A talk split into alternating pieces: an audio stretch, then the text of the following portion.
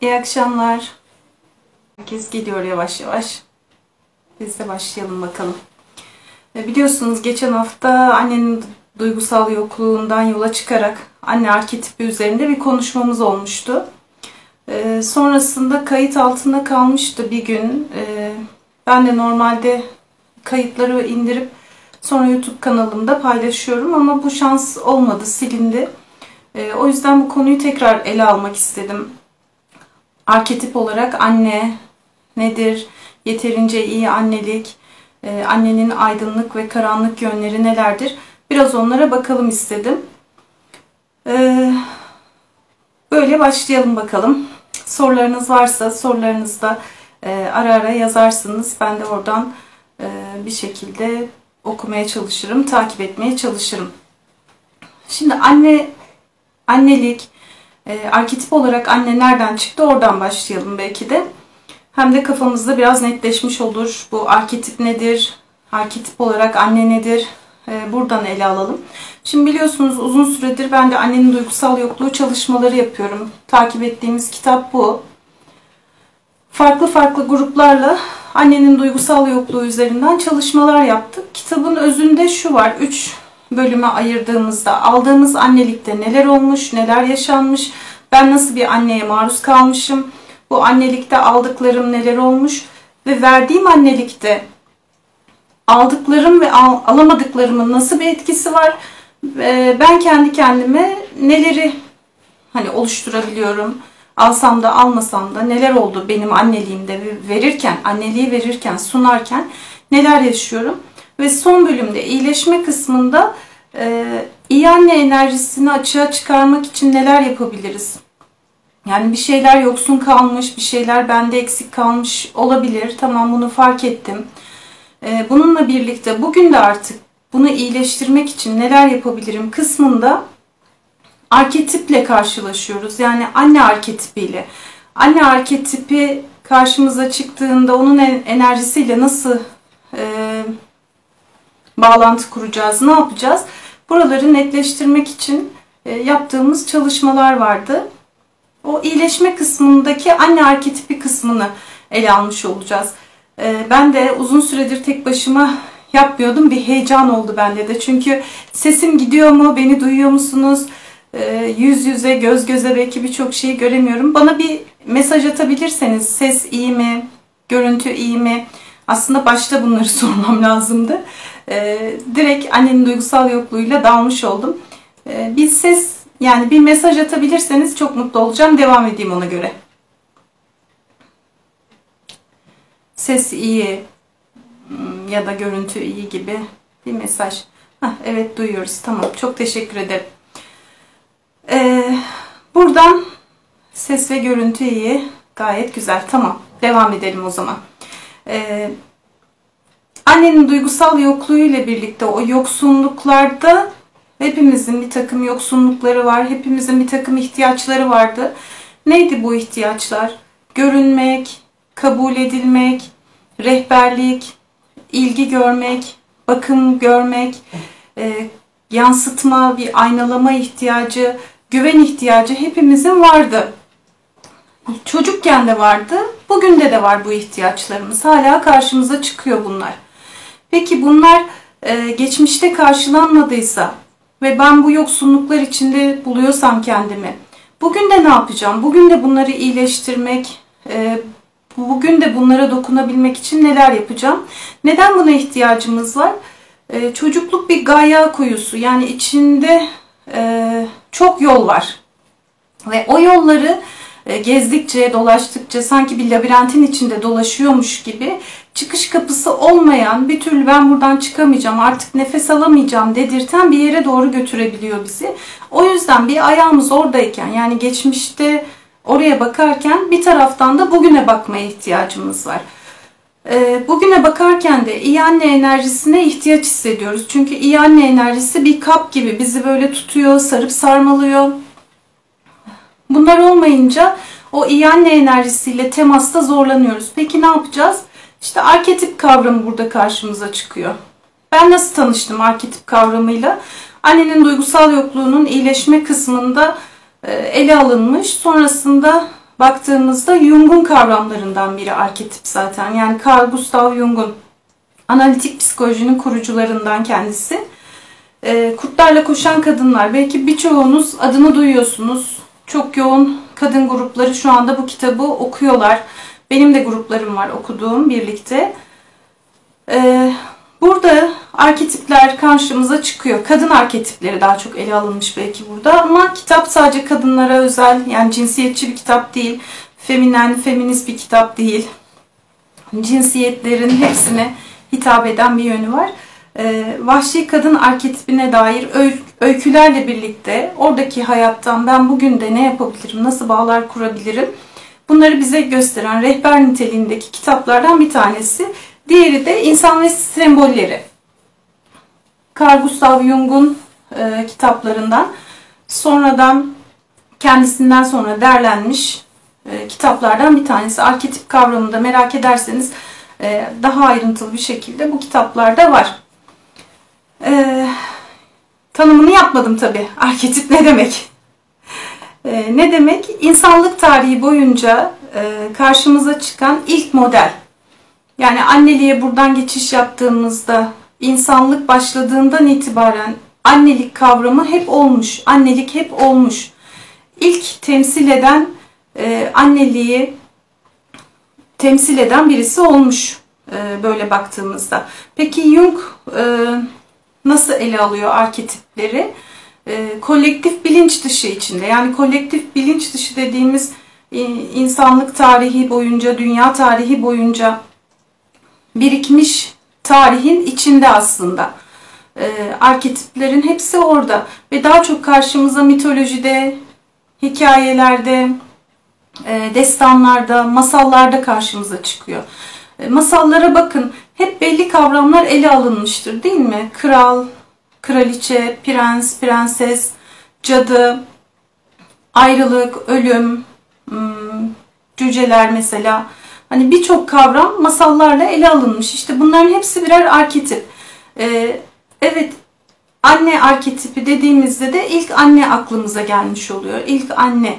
Onda toplanmış bütün örnekleri, e, bütün davranışlar belki. Hepsi orada olmuş. Arketip deyince de şu kavramla tekrar karşılaşıyoruz. Arketiplerin hepsinin aydınlık bir yönü, bir de karanlık bir yönü var. Peki anne deyince annenin aydınlık yönü nedir? Annenin karanlık yönü nedir? Yani belki annenin aydınlık yönünü kutsallığı açısından e, çok rahat konuşabiliyoruz. Çünkü anne kutsaldır, fedakardır, e, verir, yedirir, içirir. E, değil mi? Hep böyledir bildiğimiz anlamlar anne ile ilgili. Peki annenin karanlık yönü nedir? Yani annenin budayan, boğan, yaşatmayan, hayat veremeyen yönleri nelerdir? Buraları konuşmak genelde kaçındığımız taraflar. O yüzden annenin duygusal yokluğu benim için bir rehber kitabı oldu. Konuşmayı kolaylaştırdı. Belki bir taraftan da dışsallaşmış oldu. Yani bir kitap aracılığıyla biz bunları rahat konuşabildik. Diğer türlü e, genelde şöyle söylüyoruz. Yani geçmiş geçmişte kaldı. E, niye bunları konuşalım? Geçmiş beni etkilemiyor artık aktı gitti e, gibi kaçınma davranışları gösterebiliyoruz. Ya da suçlu hissedebiliyoruz kendimiz. Yani neden büyüklerim hakkında konuşayım, neden annem hakkında böyle konuşayım ya da ebeveynlerim hakkında yani neden böyle konuşayım diye suçlu hissedebiliyoruz, kendimizi suçlayabiliyoruz. Ee, çünkü annelik kavramının içinde bana bir şeyler verildi, bir de verilmeyenler var dediğimiz anda suç ve suçluluk kavramı direkt karşımıza çıkıyor. Halbuki ortada suç da yok, suçluluk da yok. Tabii ki ihmal ve istismara giren boyutlar dışında söylüyorum bunu. İhmal ve istismar varsa o zaman suça dair e, bir takım belki e, birçok şeyle de karşı karşıya kalabiliriz. Evet arketip deyince böyle. Annenin beslediği tarafı bir de besleyemediği tarafı. Annenin besleyemediği tarafı çocuğunu da beslemiyor. Evet anne kendini besleyemediyse doğru çocuğuna da bunları sunamıyor bir taraftan. Çünkü burada alma verme dengesi de karşımıza çıkıyor. Yani anne kendi çocukluk döneminde ne kadar alabildi ve ne kadarını verebiliyor. Yani o küfesi, sepeti ne kadar dolu, e, ne kadar doluysa o kadarını verebilecek, sunabilecek peki. E, böyle olunca hmm, bir taraftan da notlarıma da bakmaya çalışıyorum. Sunuma bakmaya çalışıyorum. Çünkü atlamayayım istiyorum. E, ama sorularınız varsa sorularınızı belki burada alabilirim ben de. Ara vermişken. E, yani atalarımızın hepsinin anneleri vardı. Herkes e, bir annelik e, ya da bakım sunan birisiyle büyümüş oldu ve çocuk doğduğu andan itibaren annenin vereceği her şeyi almaya hazır bir şekilde doğuyor. Yani annelik tecrübenizde hatırlayın doğumdan sonrasında kucağınıza sunulan bebek e, eme ve refleksiyle doğmuş oluyor. Yani hazır şap şap şap yapışmaya orada ve oradan almaya. Ama o sadece memeyi almak, sütü almak değil. Annedeki bütün hisleri, e, varoluşunun kutsanması ile ilgili ne varsa hepsini almaya çalıştığı, alabildiği bir an. Böyle olunca e, beden hafızası da o günden itibaren başlıyor kaydetmeye. Yani nasıl bir anneliğe maruz kaldım, bana o esnada neler sunuldu, ee, annemin gözlerine baktığımda, kendimi gördüğümde o gözlerde nasıldı? Kutlanma mı vardı? Bir hüzün, bir huzursuzluk mu vardı? Bunların hepsini beden kaydetmiş oluyor. Bu kayıtları nereden e, fark edebilirsiniz? Tetiklenmeleriniz olduğunda, yani bir ortama girmişsinizdir. Hiçbir şey yok daha belki, hiç konuşmuyorsunuz. E, bir şeyler yok. Ama bir huzursuzluk var hissettiğiniz. Yani bedeninizde kendini gösteren bir huzursuzluk. İşte burada bilin ki tetikleniyoruz ve orada bir bir şey ayaklanıyor demektir. Yani bir arketip de ayaklanabilir orada. Bir kompleksimiz de ayaklanabilir. Yani e, buna arketip de kompleks de desek tetiklenen şey aslında bir duygu. Orada bir ihtiyaç e, tetiklenmiş oluyor. Kendini gösteriyor. Yani burada bir şeye ihtiyacın var ve bu karşılanmayabilir gibi bir uyarı belki hissediyoruz. Ee, anne ne peki? Anneye baktığımızda yuvayı, birliği temsil ediyor. Dişil, feminen enerjiyi de e, göstermiş oluyor.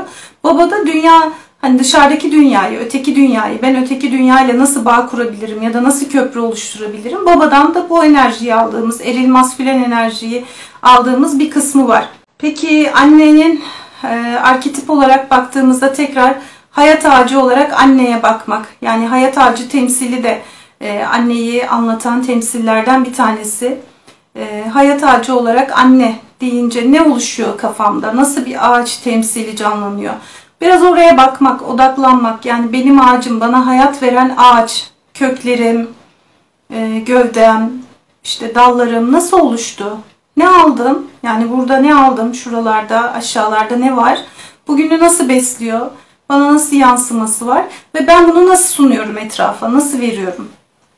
Besleyen hmm, ve bizi daha çok doyurmaya çalışan kısmından bahsetmiş oluyoruz. Yani e, doyuma ulaştıran kısmı. Peki hayat ağacı olamadıysa değil mi? Bu kısmın da karanlık yönünde biraz daha konuşmaya başlayacağız. E, burada iyi annenin 10 yüzü karşımıza çıkıyor. Ee, hani şimdi ekrana bakmadan direkt buradan söyleyeceğim onu. İyi annenin 10 yüzünde ne var? Annenin kaynak olabilmesi, bağlanılacak bir yer olması, ilk müdahale eden olabilmesi, düzenleyici olması, besleyici olabilmesi, ayna olabilmesi, destekleyici, akıl hocası olması, koruyucu olması ve sığınılacak bir yer olabilmesi. Yani çocuk bu hisleri alabildi mi? Bunlar aktı mı anneden? Bunlar var mı? Ne durumda? Kendimize de bir bakalım. Yani ben bir kaynak hissediyor muyum? Benim bir kaynağım var. Beni destekleyen, e, koruyup kollayabilen bir kaynağa sahip miyim? Bunları nasıl bulabiliriz? Şöyle birkaç dakika gözlerimizi bile kapatsak yani benim bir kaynağım var mı? Bir desteklendim mi? Sırtımda bu desteği hissediyor muyum? Omzumda bir destek hissediyor muyum? Bir güçlü el. Hep burada, hep var. Ee, sıkıştığımda sorabileceğim, bana akıl hocalığı yapabilecek, güvenilir bir kaynak var mı? Böyle böyle her bir yüze bakabiliriz. Ee, bu Ey Annenin 10 yüzü e, biraz önce bahsettiğim Annenin Duygusal Yokluğu kitabının içinde var. Oradan daha rahat bir şekilde ulaşılabilir yavaş yavaş karanlık yüze doğru girelim mi? Aslında şuraları da bakmanızı e, tavsiye ederim. Bizim daha önce e, Ümmü Gülsüm hocamla yaptığımız iki tane kaydımız vardı. yeterince iyi annelik kavramlarıyla ilgili. Biri Bilge Vasalisa masalı üstünden, diğeri de Çirkin Ördek Yavrusu masalı üstünden de. Ee, iyi annenin ölmesine izin vermek, yani idealize ettiğimiz, bizi koruyup kollayacak, güvenli bir liman olacak annenin artık ölmesine izin vermek ki kendi kanatlarımı açabileyim, kendim olabilme yolculuğunda devam edebileyim. Çirkin Ördek Yavrusu masalı üstünden de e, annenin karanlık yüzlerinde neler olabilir, nelerle karşılaşabiliriz? O ördeğin yolculuğunda, bireyleşme yolculuğunda nelerle karşılaştı, neler karşısına çıktı ve annenin desteği nasıldı orada? O destek ona sunulabildi mi, verebildi mi, alabildi mi? Neler vardı? Oraya da bakabilirsiniz. Ee, bununla birlikte şimdi karanlık yüzle ilgili sizde var mı sorular? Yani bu anne arketipi kafamda oturmadı. Nedir ki e, karanlık yüzde şunlara şunlara maruz kaldım ve bugün de beni etkiliyor dediğiniz neler olabilir? Sorularınız varsa alayım yoksa ben devam edeyim tekrar. Hem ben de biraz soluklanmış olurum. Hızlı hızlı anlattığım gibi hissettim birden böyle. Evet. Tamam o zaman ben devam ediyorum. Ee, annenin karanlık yüzü derken annelik yarası belki anne yarası dediğimiz kısımlar bir taraftan da yani anne alamadığımız çocukluğumuzda bize sunulamayan anneliğin bizde oluşturduğu yaralar. Ee, bu yaralara dokunmak için biraz yarayı fark etmeye ihtiyacımız var. Yani benim çocukken ya da çocuk parçam olarak bugün de hala yaşayan içimdeki o içsel çocuk dediğimiz parçamın bazı ihtiyaçları vardı. Evet annemin şöyle şöyle şöyle şöyle gerekçeleri vardı vardı vardı. Buraya çok fazla belki girmeden çünkü kimseyi haklı çıkarma ya da gerekçe sunmaya bir ihtiyacımız yok. Sadece kendi ihtiyacımıza bakmak, kendi ihtiyacımıza odaklanmak. Yani benim neye ihtiyacım vardı? Bir ilgiye ihtiyacım vardı. Yalnız kalmamaya, bakım sunulmasına, e, aynalanmaya, görülmeye ihtiyacım vardı. Yani yaptığım şeylerin kabul görmesine, e, bununla birlikte onaylanmaya ihtiyacım vardı. Bunların bazıları görüldü, bazıları görülmedi, bazen görüldü, bazen görülmedi. Tamam. Peki bugün de ben ne yapacağım? İçsel anneyi, içimdeki o iyi anne enerjisini açığa çıkarmak için ve bunu kendime sunabilmek için ben ne yapacağım bugün de? Buraya tekrar tekrar gelmek. Hani başta da söylediğim gibi çocukluk kısmında hep kalmamak. Yani iki ayağımızda hep orada tutmamak Ayağımızın biri oradayken yani fantezi dünyasına kayan bir tarafı var çünkü oranın. idealize ettiğimiz yani annem bana bunları bunları bunları yapsaydı ben böyle olmayacaktım. Ebeveynlerim bana bunları bunları sunsaydı ben bugün bu acılar içinde olmayacaktım dediğimiz fanteziye kaydığımız e, bizi hayal dünyasında tutan, idealize eden bir yerde tutuyor. Bir ayak belki orada tamam dursun orada. Bununla birlikte bu tarafa gelmek. Yani bugün de bugün de ben bunları nasıl yapacağım? Bugün de ben bunları nasıl sunacağım? Belki önce ben kendimi görmeye başlayacağım. Yani benim neye ihtiyacım var? İlgiye ihtiyacım var. Peki ben bu ilgiyi kendime nasıl sunuyorum? Yani insan kendiyle nasıl ilgilenir? Bu ilgiyi kendine nasıl sunar? Kabule ihtiyacım var. Peki ben kendimi nasıl kabul edeceğim? Yani bugün bu yaptığım işi, e, yazdığım bir yazıyı, e, çıktığım bir canlı yayındaki konuştuklarımı, bir arkadaşımla konuştuklarımı, yaptığım bir el işi çalışmasını ya da iş yerindeki performansımı nasıl kabul edeceğim, ne yapacağım? Burada karşımıza şu çıkıyor. Ee, benim çok tuttuğum, sıkı sıkı belki tutunmaya çalıştığım, e, sık sık e, yaptığım içerik çalışmalarında da e, paylaşmaya çalıştığım sunmaya çalıştığım yeterince iyi kavramı. Her ne yapıyorsak, her neyle meşgulsek yeterince iyi diyerek kabul sunmak ve görmek. Sonrasında biraz daha kolaylaştığını fark ediyoruz çünkü. Yani yapabildiklerimizi görmek bizi yoklukta tutmuyor bu sefer. e, arketipin bu boyu bu yönünü bilmek, o aydınlık ve karanlık yönünü bilmek burada bizi rahatlatabiliyor işte. Nasıl yani? E, evet, yani aydınlık çok çok iyi bir yerde de olabilirim. Çok çok karanlıklar içinde, sıkıntı içinde de olabilirim. Bunun dengesine nasıl gelebilirim? Yani iki uca gitmeden dengeye nasıl gelebilirim? Yeterince iyi kavramı orada elimizden tutuyor. Eğer bu şekilde biz de kendimizin elinden tuttuğumuzda bugün de hem kendimize ebeveynlik etmekte kolaylaşıyor işler hem de yeterince iyi anne enerjisinden faydalanma, arketipin enerjisinden faydalanma da kolaylaşmış. Önümüzde bir ışık belirmiş oluyor. Çünkü diğer türlü yokluk ve kıtlığı hatırlatıyoruz kendimize. Yani yok ki, bende yok ki, bana sunulmamış ki, bana verilmemiş ki diyoruz. Tamam, tamam diyoruz zaten. Bunlar evet, kesinlikle bunların hepsi böyle. Sen iyi bir anneliğe maruz kalamadın, ihtiyaçların karşılanmadı, yeterince iyi değildi bir şeyler. Tamam. Bugün, bugün de sen ne yapıyorsun? Bugün de sen kendine nasıl davranıyorsun? Yani öğrendiğin, e, aktarıldığı şekilde hala da davranmaya devam mı ediyorsun? Yani cezalandırıcı, eleştiril, eleştiren bir ebeveyn sesiyle mi kendine destek olmaya çalışıyorsun? Yoksa kabulle, evet dur bakalım, yine olmadı, yine o kafandaki şablona, şemaya uymadı. Bununla birlikte ne var ortada? Ne var? Çabamıza, emeğimize tekrar tekrar devam etmek. Ee, çünkü yokluk ve kıtlık her zaman enerjimizi düşürüyor.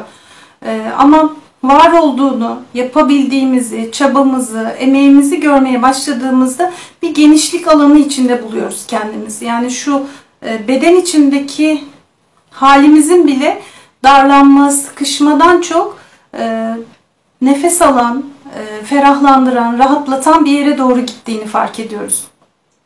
O yüzden e, tekrar tekrar hep bugüne gelmek, ayağımızın bir tarafını bugün de tutmaya çalışmak.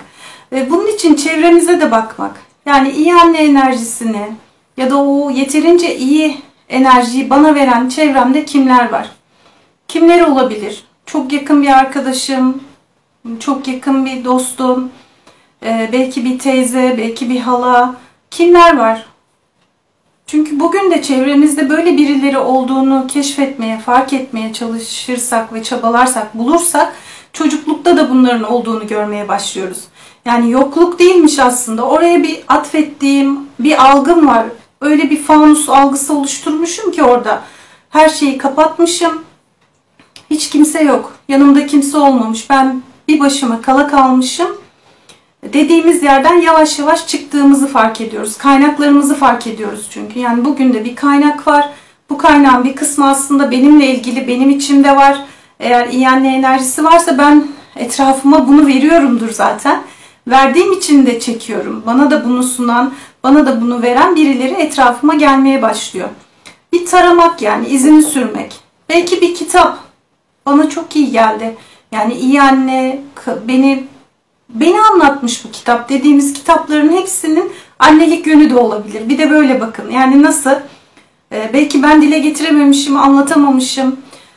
Ee, duygularımı hiç kimseye paylaşamamışım ama bir kitap benim yerime anlatmış. Dökmüş, dışa sunmuş bunları. O zaman o sıkışan enerjinin ya da sıkışan duygu her neyse özellikle karın bölgesinde çok yoğun hissettiğimiz e, sıkışma hallerinin dışarıya bu şekilde atıldığını gözlemleyebiliriz. Sonra izlediğimiz bir dizi, film e, bu şekilde ortaya koymuş olabilir. Bir anda benim duygularımın açığa çıkmasında bir karakter yardımcı olmuş olabilir. Hiç söyleyememişim, paylaşamamışım. Kimle? Çevremle, eşimle, çocuklarımla belki, annemle paylaşamadığım birçok duyguyu bakıyorum ki bir filmdeki karakter çok güzel dışa vuruyor. Yani orada bir özdeşim de belki e, devreye giriyor ama bir taraftan da bir arketip ayaklanması da var. Yani benim yerime e, oradaki bir karakter bunları sunmuş. Bunların hepsi bize nefes aldıran süreçler. Ama bunların hepsini izini sürüversek, fark edersek bizi rahatlatıyor. E, yani bütün bütün olarak bakabildiğimizde ve her bir parçanın aynı puzzle parçaları gibi tek tek bir araya getirdiğimizde bize katkı sunduğunu fark ediyoruz. Evet kurtlarla koşan kadınlar ruhsal annelik yapıyor e, demiş Ümmü Gülsüm. Aynen öyle. E, bir tek kurtlarla koşan kadınlar değil. Belki hayatımızda başka kitaplar var. Bir bakalım. E, yani bakmaya çalışın en azından. Hangi tarz kitaplar beni çekiyor? Neler var? E, o kitapları okuduğumda kendimde ferahlık, bir genişlik, sekine halimi hissediyorum ben. Yoksa beni darlıyor, sıkıştırıyor. Ah, nefes alamıyor hissediyorum ama yine de yok yok bu kitabı bırakmayayım. Elimde devam ettireyim diyor mu? Belki buralara bakmak e, rahatlatabilir. Aynı dediğim gibi filmlerde, masallarda mesela masalların izini sürebilirsiniz. Hangi masallar size iyi geliyor? Hangi masallar e, yeterince iyi annelik enerjisini sizde uyandırıyor? Buralara bakmak e, bolluk, bereket içinde olduğumuzu göstermesi anlamında güzel semboller olabilir. Ee, dediğim gibi yokluk sıkışmışlık getiriyor her zaman. Yok dedirtiyor. Ama var. Yani hayatta hep var. Yani hep yokluk içinde kalmıyoruz. Zıtlıklarla birlikte hayatın her köşesinde bir şekilde karşımıza bir yardım, e, bizi bir rahatlatan süreç karşımıza çıkabiliyor. O zaman tekrar bakmak, yani etrafımdaki her şeyin izini sürmeye çalışmak. Benim hayatımdaki semboller neler, neler oluyor benim hayatımda? Yani hayatımın tarihçesine de bir bakmak bir taraftan. Ve böylece e, izini sürerken yani bana iyi annelik enerjisini sunan kimler derken belki burada e, tarih boyunca kutsal olarak sayılmış annelere bakmak. Kim bu anneler? Yani bizim topraklarımızda kutsal sayılan hangi anneler olmuş? Ya da bütün dünyada kabul görmüş anneler kimler? Buralara bir taraftan bakmak. Meryem Ana mesela bütün dinlerde kabul gören anne enerjisiyle hepimizin bildiği, ismini duyduğumuz analardan. Ee, sonra başka kim var? Yani benim rüyama giren anneler kimler? Belki rüyayla kendini hatırlatıyor bana. Acaba benimle bağ mı kurmak istiyor yoksa benim mi bu bağa ihtiyacım var? Nasıl anlamlandırmalıyım? Ne olmalı? Ee, hani dinimizde belki kutsal sayılan, hayatını hep okuduğumuz, merak ettiğimiz annelere bakmak olabilir. Toprak ana e, çünkü toprağa baktığımızda ne alırsa içine e, onu özümsediğinde dönüşüme ve üretime doğru giden bir tarafı var. Kaplayan, kapsayan, oturduğumuzda bizi rahatlatan, bize bir alan tutan yönü var. Toprak ana deyince, toprakla hmm, uğraşınca ne hissediyoruz? Belki bunların da izini sürmek. Ee, yağmurun kokusunda o toprağa, yağmurla birlikte toprağın kokusunu duyduğumuzda e, hangi hisleri uyandırıyor bende? Neler oluyor? Toprağa dokunma ihtiyacı içinde miyim yoksa hep böyle uzak duran, toprağa uzaktan bakan bir yöne mi sahibim? E, ne yapıyorum? Toprakla ilişkim nasıl? Nasıl bir ilişkiye sahibim? Belki bu da bir e, anne iyi annelik kısmını iyileştirmede bize bir katkı sunabilir. Ağaçta da aynı şekilde. Hani hayat ağacı olarak anneyi e, söylediğim kısımda atladım sanırım söylemedim. Ağaçlara dokunduğumuzda belki bir köklerine dokunmak. Köklerine dokunduğumda ne hissediyorum? Dinlemek. Etraftan bakışları belki baka dursunlar diyerek devam etmek. Sonra gövdesine bir dokunmak. Kabuğuna dokunduğumda o pürüzlü hallerini hissettiğimde ne oluyor? Soğuk mu geliyor bu hal? Sıcak mı geliyor? Ee, o gövdesi ne söylüyor bana? Ben ne hissediyorum? Yani belki ne söylüyorum hmm, saçma bulabiliriz. Ama en azından hislerim ne? Hislere odaklanmak. Sonra dallarına doğru uzandığımda dallarına ya da meyvesi varsa meyvesine ya da bir çiçeği varsa bir şeyi kokladığımda, onlara dokunduğumda hissim ne? Ne oluyor? Bende ne oluyor? Yani her yerine dokunduğumuzda bende ne oluyoru kendimize defalarca bir daha bir daha sormak. Ee, ve bu şekilde doğayla birlikte, tabiatla birlikte kurduğumuz bağla kendimde ne oluyoru takip etmeye çalışmak. Çünkü modern hayatla birlikte hep binalar, hep betonla ıı, bir arada olmak e, bizi biraz tabiattan koparmış olsa da en azından küçük yerlerde bile olsa bir parktı, bir ne varsa çevremde. E, diyelim hiçbir şey yok. Bizim buralarda park bile yok diyorsanız evimdeki çiçeklerin saksılara baktığımda saksının toprağıyla uğraştığımda neler oluyor? Bende ne oluyor? Bu iyileştiriyor, beni iyi hissettiriyor mu? Ee, yoksa nerede bırakıyor beni? Biraz bunun izini sürmek. Neden? Ee, çünkü anne enerjisi oralarda var. Ee, alamadım dediğimiz her şeyi bize sunabilecek e, hayatın böyle bir döngüsü var. Yani alamadığımız dediğimiz her şeyi alabileceğimiz e, bir dünyadayız. Kimse bize borçlu da değil bir taraftan. Kimse bir şey vermek zorunda da değil. Ama benim ihtiyacım var. Almak istiyorum. Çünkü bir hmm, tokgunluk, doygunluk hissine ihtiyacım var. E, o zaman dediğim gibi önce ihtiyaçları belirlemek. Neye ihtiyacım var? Bu ihtiyaçları bugün de ben kendime nasıl sunabilirim? Yani ilgi, onay, kabul, rehberlik, bakım, e, aynalanması bir şeylerin.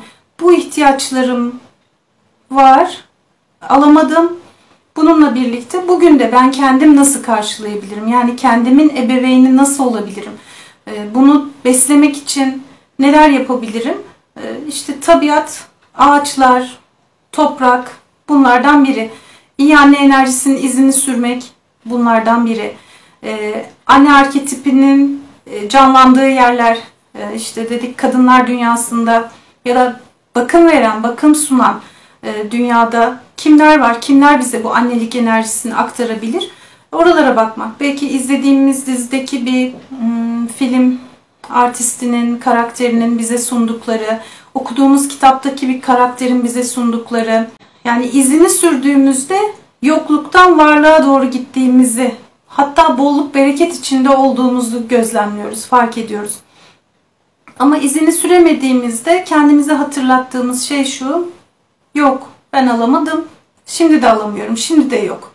Ee, bu histen çıkmaya ihtiyacımız var, nefes almaya ihtiyacımız var, genişlemeye, bunları ihtiyaç olarak hissediyoruz. Çünkü pandemiyle birlikte biliyorsunuz hepimizde bir darlanma, yeter artık hisleri oluşmaya başladı.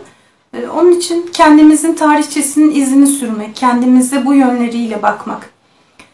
Evet yeter ki isteyelim hiçbir şey için geç değil kesinlikle. Yani istediğimizde izini sürdüğümüzde bulabildiğimiz şeyler bunlar. Ama hayata küstüğümüzde yani o çocuk tarafımız devreye girip küskün bir çocuk, kırgın bir çocuk haliyle o parçayla hayata bakmaya başladığımızda kendimize söylediğimiz şu. Vah vah yazık yazık. Bak hiçbir şey olmadı. Hiçbir şeyi alamadın sen. Şimdi de alamayacaksın. Tamam doğru vah vah yazık yazık. Benim bazen böyle hislerim oldu. Bunlar olmadı. Evet kurban psikolojisine takılıp kalıyoruz. Kaynakları bulamıyoruz. Halbuki kaynaklar var oradalar. Sadece bakılmasını bekliyorlar. Yani onlar orada ya da buradalar. Ben yüzümü bu tarafa çevirmişim. Diyorum ki yok burada hiçbir şey yok. Göremiyorum. Kıtlık var burada, yokluk var burada. Ama oradalar, duruyorlar. Potansiyellerimiz belki bir taraftan da. Yani keşfettiğimiz potansiyeller elmaslar gibi ortaya çıkmış durumda. Keşfedemediklerimiz de kömürleşmiş belki. Parlatılmayı bekliyorlar, keşfedilmeyi bekliyorlar. Bizim biraz eyleme geçmeye, harekete geçmeye ihtiyacımız var bir taraftan da. Asıl kaynak insanın kendi ihtiyaçlarına kulak vermesi. Evet, yani neye ihtiyacım var? En azından sabah kalktığımızdan itibaren ya da sabah aklımıza gelmedi. Kendimde bir sıkışmışlık hissi, darlanmışlık hissiyle buldum. O haldeyim. Bir durup böyle bir dokunmak belki. Sonra kendime sormak. Bugün senin neye, yani benim neye ihtiyacım var? Huriye senin neye ihtiyacın var diyebilmek. Ee, bu soruyu sormak e, ilk başlarda zor. Çünkü ne diyoruz? Bu işte sana düştü. Bunu da yine kendin yapacaksın. Evet, en büyük yüzleşme bu belki de. Ee, evet, kendimiz yapacağız. Kendimizden başka bunu kendimize sunabilecek, bunu kendimize verebilecek kimse yok dediğimiz anda işte kıtlığa tekrar kendimizi götürüyoruz. Ama ben varım. Ben bunu sunabilirim. Çünkü yaratılış itibariyle böyle yaratılmışım. Yani Yaradan beni böyle donatmış. Potansiyellerim var. Sadece biraz o potansiyelleri görmek için gayret etmeye, çabalamaya, emek vermeye ihtiyacım var. Ve bunları zaten e, niyet etmekte bile keşfetme noktasında işlerin kolaylaştığını, e, yavaş yavaş daha rahat açıldığını gözlemliyoruz. Belki de o yüzden Jung beni çok çekti. E, çünkü e, pozitif psikoterapi eğitimi esnasında da Jung'un kavramlarından o aydınlık karanlık kavramı bizde de şöyleydi. Pozitivum kavramıyla açıklanıyor. Yani hayatta artılar varsa eksiler de var. Hayata bir bütün olarak bakmak. Hayata bütün olarak baktığımızda hep eksilerin olmadığını, hep zorlu yaşam olayları içinde kalmadığımızı ya da bizi hep zorlayan, bizi hep darlayıp sıkıntıya sokan yerlerde olmadığımızı bilakis aydınlık içinde de kalabildiğimizi görmeye başladığımız anda dengeye gelmeye başlıyoruz. Ee, o kadar içten hissettim ki soruyu sorunca annen nerede, neden vesaireler geliyor arkasından ve üzülüyorum. Evet evet çok güzel. Burası hep gelecek. Biraz hüzünleneceğiz, kahırlanacağız, yasını tutacağız belki. Ah diyeceğiz keşke annem de olsaydı. Tamam. Ee, içimize akıtmayacağız yaşları. Belki biraz daha dışarı bırakmaya çalışacağız. Belki oturup yazacağız.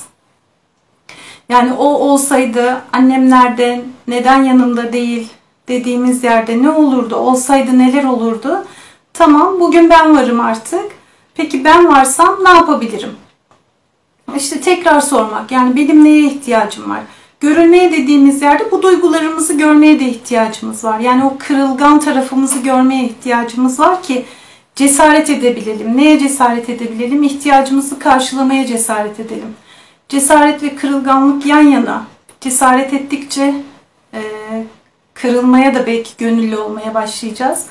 Ve bir taraftan da o kırılgan halimizi, hassas halimizi, bizi kıran, üzen halimizi de iyileştirmeye, e, yara bantlarından ziyade gerçek iyileşmeye doğru götürebileceğimiz bir yere gelmiş olacağız. Çünkü kahırlanmadan, yasını tutmadan, e, izin vermeden daha doğrusu kendimize diğerlerine geçmekte zorlanıyoruz. Çünkü sabote etmeye başlıyoruz kendimizi. Aynen biraz önceki işte hani kendime dokunuyorum. Bugün neye ihtiyacım var dediğim anda başka bir soru daha beliriyor arkada.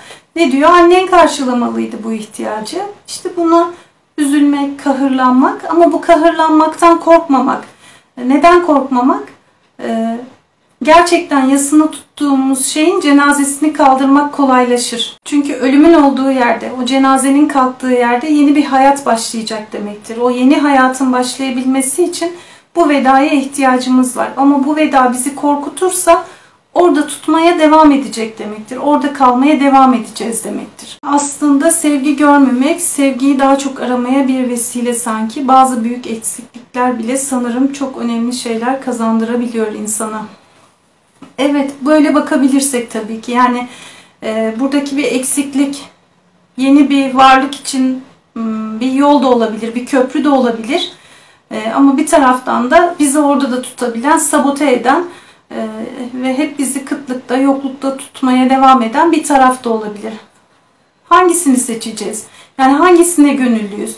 Yani şimdiye kadar acı çektim, öfke duydum hatta. Çünkü değil mi e, annenin duygusal yokluğu varsa, yeterince iyi anneliğe maruz kalmadıysak orada doğacak olan e, kahırlanma ve e, üzüntü, yaz hislerini anlatmakta zorlanacağımız için daha çok öfke olacaktır. Kendini öfke olarak gösterecektir.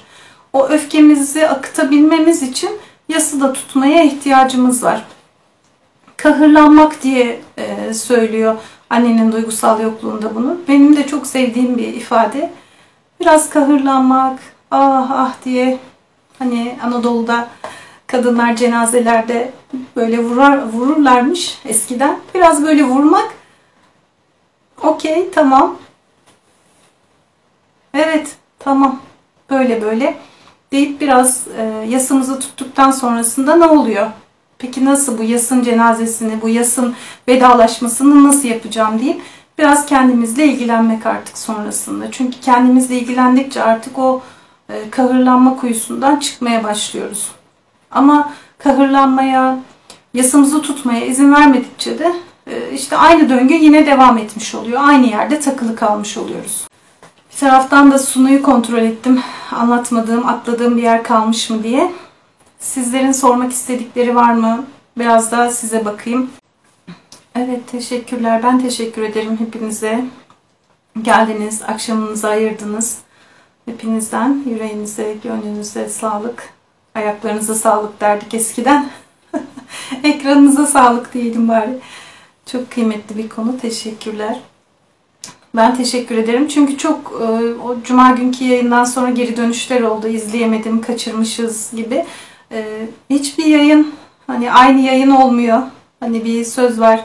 E, biz dereye girdiğinizde bir sonraki girişinizde artık aynı dereye tekrar girmezsiniz. E, aynen öyle oldu. Canlı yayın bir öncekinin tekrarı olmadı tabii ki. Farklı yerlere kaydırdı beni. Ben başka şeyler anlattım. E, çok güzel bir anlatım oldu. Teşekkürler, çok teşekkürler. Ben de teşekkür ederim. Ama dediğim gibi bir soru varsa soru da alabilirim. Ee, bir taraftan da toplayayım o zaman. Arketip olarak anneyi ele almaya çalıştık. Ee, çok öz bir anlatımdı. Teşekkürler. Teşekkürler. Ben teşekkür ediyorum. Arketip olarak anne kavramı e, annenin duygusal yokluğunun iyileşme kısmında karşımıza çıkıyor. Belki birçoğunuz okudu. Belki beraber okuduk. Niçin anne arketipine ihtiyacımız var? İyi anne enerjisinin var olduğunu yani bütün insanlık tarihi boyunca iyi enerjinin hep olduğunu bununla birlikte karanlık tarafın kötü dediğimiz belki enerjinin de hep var olduğunu, var olacağını, ikisinin beraber olduğunu e, belki biraz daha ele almak için e, birlikte olmuş olduk. İlk kez dinliyorum sizi. Çok güzeldi. Ha, çok memnun oldum. Hoş geldiniz ve teşekkür ederim. Ee, yani aydınlık ve karanlık eş. Yani karanlığı bitiremiyoruz. Aydınlık da bitmiyor. Hep var olacaklar.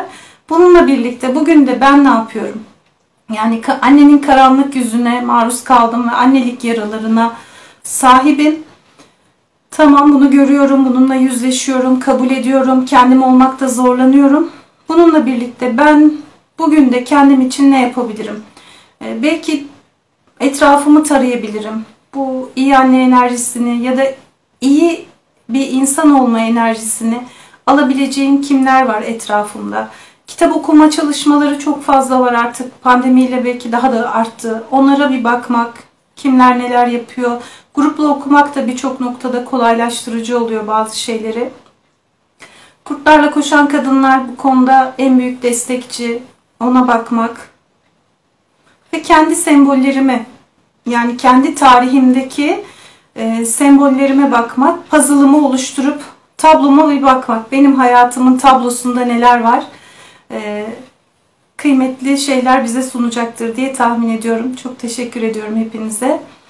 Oyun oynamayan anneler var. Ailelerinden ilgi, şefkat görmedikleri için çocuklarıyla oynayamayan onlar için önerilerinizi rica ediyorum. Ah Mehtap hocam bu işin piri sensin. Ee, ne diyelim? Kendimize ebeveynlik yaptıkça oyun oynamak da keyifli hale gelecektir. Neden? Ee, çocuk tarafımız iyileştikçe aslında. Çünkü çocuk tarafımızın yaraları sarıldıkça neşe, keyif, eğlence, özgünlük, üreticilik, yaratıcılık birçok şey e, devreye hayatımıza girmeye başlayacak. E, herhalde öyle olunca anneler de daha rahat oynayacaktır diye tahmin ediyorum. Çünkü biliyoruz ki çocukluk yaramız yani annelik yaramız bir taraftan iyileşmediğinde çocukla kalabilmek, anda kalabilmek, onun oyununa dahil olabilmek zorlayıcı oluyor. Çünkü çocuklara bakın hep akıştadırlar. Yani akışta e, derken tıkanmadan rahat rahat akan bir halleri vardır. Bakarsınız kavga ederler şurada ama devam etmez. Onlar tekrar oyunlarına dönerler. Oyunlarına devam ederler. O yüzden çocuk parçayla çocuk parçamızla temasa ihtiyacımız var. Çocuk parçamız kızgın, e, öfkeli kısımda kalıyorsa hep neşe, keyif hep arkada kalacak demektir. Yani görünmez olacak demektir. Ve bir taraftan da neşeli, keyifli, e, eğlenceli olduğumuz zamanlarda suçluluk duygusu hissedeceğiz. Niye? Çünkü alışkın değiliz, bilmediğimiz bir şey. Ve bizim kültürümüzde de çok yaygın, çok gülersek ne ağlarız değil mi? Yanlış söylemiyorum. Böyle çok var. Ta, sizler de tahmin edersiniz. Yani eğlenceye, keyfe izin verdikçe e, belki kolaylaşacaktır. Yaratıcı drama ile oyunla buluşmak inşallah Huri Hocam. demiş Esra da. Evet biliyorsunuz onun da drama çalışmaları var. Ee, böyle toparlamış olduk. Son kısma da oyunu sıkıştırmış olduk. Çocuk parçamızı da biraz anlatmış olduk. İnşallah başka bir yayında da çocuk parçamızı konuşalım. Yani çocuk arketipini konuşalım orada da. Çünkü arketip olarak baktığımızda bu kavramlar çocuk, anne, baba, e, yaşlı kadın, bilge, bilge, e, savaşçı bunlar hep karşımıza çıkıyor. Çocuk parçayı da konuşmak belki iyi olacaktır. Hepimiz için iyi gelecektir. Ben de teşekkür ediyorum hepinize. Kendinize iyi bakın. İyi akşamlar. Yayınımı inşallah hem sayfada bırakacağım hem de e, YouTube kanalıma da birkaç gün içinde yüklemiş olurum. Kendinize iyi bakın. Hoşçakalın.